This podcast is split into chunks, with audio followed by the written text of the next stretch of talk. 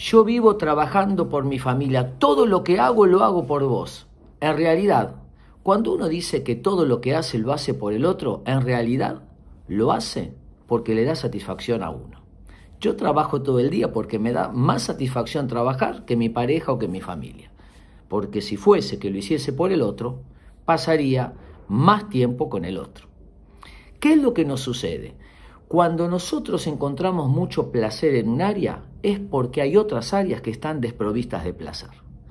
Es importante no monopolizar la felicidad, no poner toda la felicidad en un área, diversificar.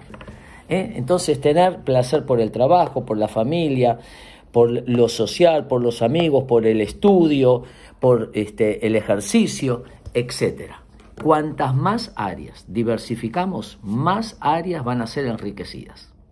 Lo que hacemos, si solo lo concentramos en un área, probablemente es porque tenemos un vacío en las otras y eso tarde o temprano va a terminar repercutiendo en la que sí nos da placer. Diversificar, distribuir nuestra felicidad y disfrutar todas las áreas que tenemos en la vida. Cuanto más plenas sean, mejor para nosotros y para los demás también.